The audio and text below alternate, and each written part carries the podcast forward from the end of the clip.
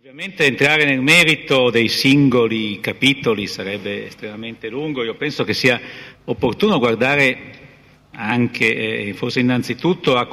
qual è l'atteggiamento del Paese, eh, classe dirigente di questo Paese verso una dimensione come quella delle liberalizzazioni. Quelle delle liberalizzazioni. E allora io partirei dagli elementi negativi che segnalava Stagnaro, che segnala questo indice, che sono le telecomunicazioni e il lavoro, soprattutto il lavoro. Mentre noi siamo qui a discutere, a Roma è aperta la trattativa sui contratti, eh, Federica Guidi è reduce dall'incontro di Santa Margherita dove i contratti sono stati il punto eh, centrale della eh, discussione. Brevemente, qual è il suo giudizio su come il Paese risponde a questa esigenza di crescita attraverso il mercato. Federica Guidi. Ma, grazie, io ringrazio di questo invito e poi leggerò con attenzione questo, questo indice di liberalizzazione. Mi piace anche l'asinello in prima in, credo che sia self-explaining, no? come si suol dire. Quindi, ma sì, noi siamo reduci da questo convegno di Santa Margherita Ligure dove il Appunto, abbiamo parlato di relazione industriale, abbiamo parlato di contratti che meritano, cioè con diciamo, una chiara accezione alla, al, um, a uno dei driver che noi abbiamo indicato, che è quello della meritocrazia, che è una parola un po' forse abusata in questo Paese, poi, e abbiamo anche cercato di dire che cosa intendiamo noi per meritocrazia, quindi la disponibilità a lavorare in un'azienda che, un'azienda che oggi è cambiata rispetto a qualche anno fa, le piccole e medie imprese. Abbiamo parlato di mutazione genetica in corso, nel nuovo modo di stare sui mercati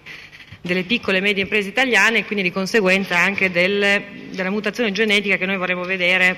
nel modo di ehm, gestire insomma, i rapporti con i propri collaboratori per quello che riguarda l'imprenditore con strumenti che siano meno ingessati, meno statici, meno rigidi, meno pesanti, meno burocraticizzati sostanzialmente. Eh, naturalmente quello che noi abbiamo dato a Santa Margherita, l'abbiamo ribadito in più occasioni, non è né una ricetta né una cura né una soluzione né una proposta politica dell'oggi, è una dimensione culturale sostanzialmente che naturalmente parte da una riflessione sul fatto che appunto il mondo è cambiato e quindi noi abbiamo purtroppo degli strumenti, ad esempio per quello che riguarda il mondo delle relazioni industriali, che dal nostro punto di vista non riescono più ad intercettare il nuovo modo di stare sui mercati, soprattutto anche delle piccole e medie imprese, che sono poi quelle che in giro per il mondo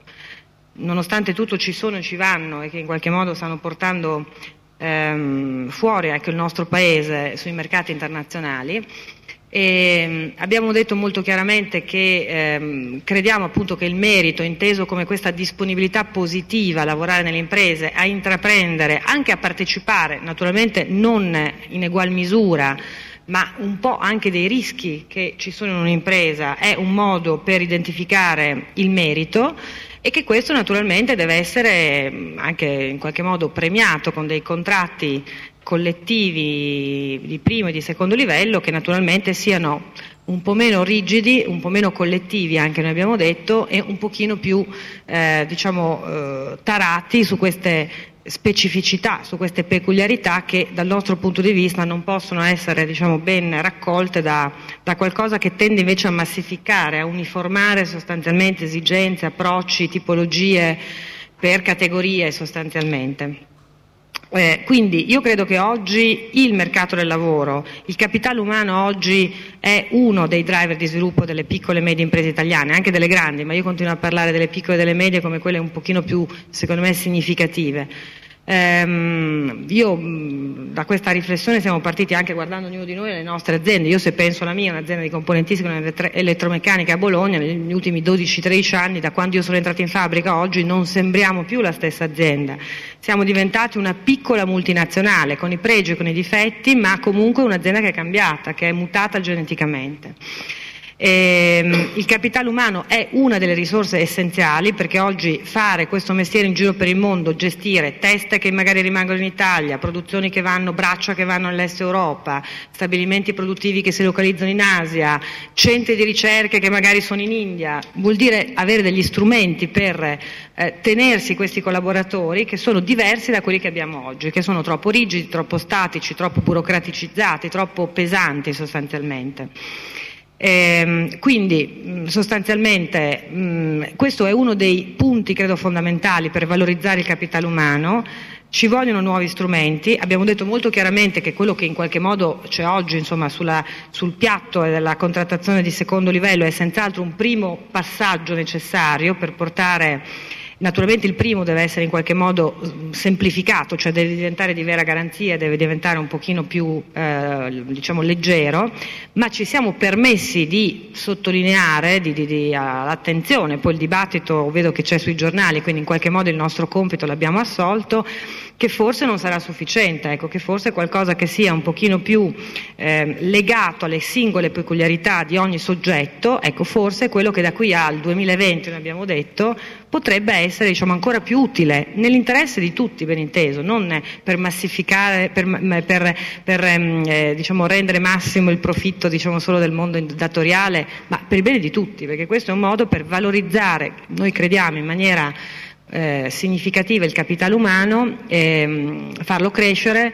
e, e, naturalmente dall'altra parte avere quell'efficienza, quella produttività, quel nuovo modo di stare sui mercati che oggi sono fondamentali per le imprese. Ehm, mi ha fatto piacere vedere che eh, insomma, anche un altro spunto che noi abbiamo lanciato, che era quello del da, da, parte del governo, dello Stato, insomma, che cosa secondo noi si poteva fare, cioè una sostanziale semplificazione anche da mettere a disposizione delle parti che sostanzialmente inizino diciamo, questo processo culturale, sia stata ehm, non raccolta, perché insomma, in realtà ce l'ha anticipata il Ministro Sacconi, che ha parlato addirittura di una deregolamentazione proprio insomma, in questo ambito. E quindi insomma, sostanzialmente credo che da queste due giornate quello che posso dire è che da una parte i giovani imprenditori mi sembra abbiano assolto al ruolo di essere un po' anticipatori, ecco, forse di qualche dibattito, dall'altra parte ci sembra di aver visto che eh, ci sono dei provvedimenti che il governo prenderà nelle prossime settimane che vanno in quella direzione, quindi eh, un giudizio naturalmente positivo ecco, che posso portare io da queste due giornate. Ecco, in un certo senso la realtà sta facendo dei passi avanti eh, che eh, le strutture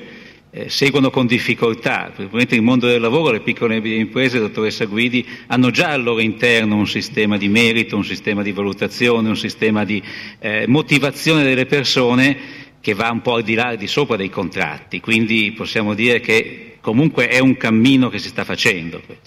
Ma è per quello che, ripeto, io credo che nelle piccole e medie imprese italiane ehm, questo sistema di valutazione, cioè un imprenditore conosce benissimo i propri dipendenti, i dipendenti conoscono molto spesso benissimo, anche senza bisogno di partecipare diciamo così, nella parte dell'azionariato, quelle che sono molto spesso le strategie di crescita, di sviluppo, di investimento delle aziende. È chiaro, serve un meccanismo sopra che naturalmente tuteli e dia delle garanzie, perché su questo voglio dire siamo tutti d'accordo, dall'altra parte però consenta di far emergere il merito, di far emergere queste caratteristiche personali, anche di fare distinzione fra chi queste caratteristiche ce l'ha e chi no, perché naturalmente questa è l'altra faccia poi della, della medaglia. Eh, ma è qualcosa che in qualche modo le aziende sono già in grado di gestire. Certo, il rischio di portare in casa troppa litigiosità, ecco diciamo così, e un po' troppa farraginosità è quello che vincola oggi poi a, a portarlo sostanzialmente in un sistema di regole eh, condivise da tutti. Ecco. Grazie mille. Stefano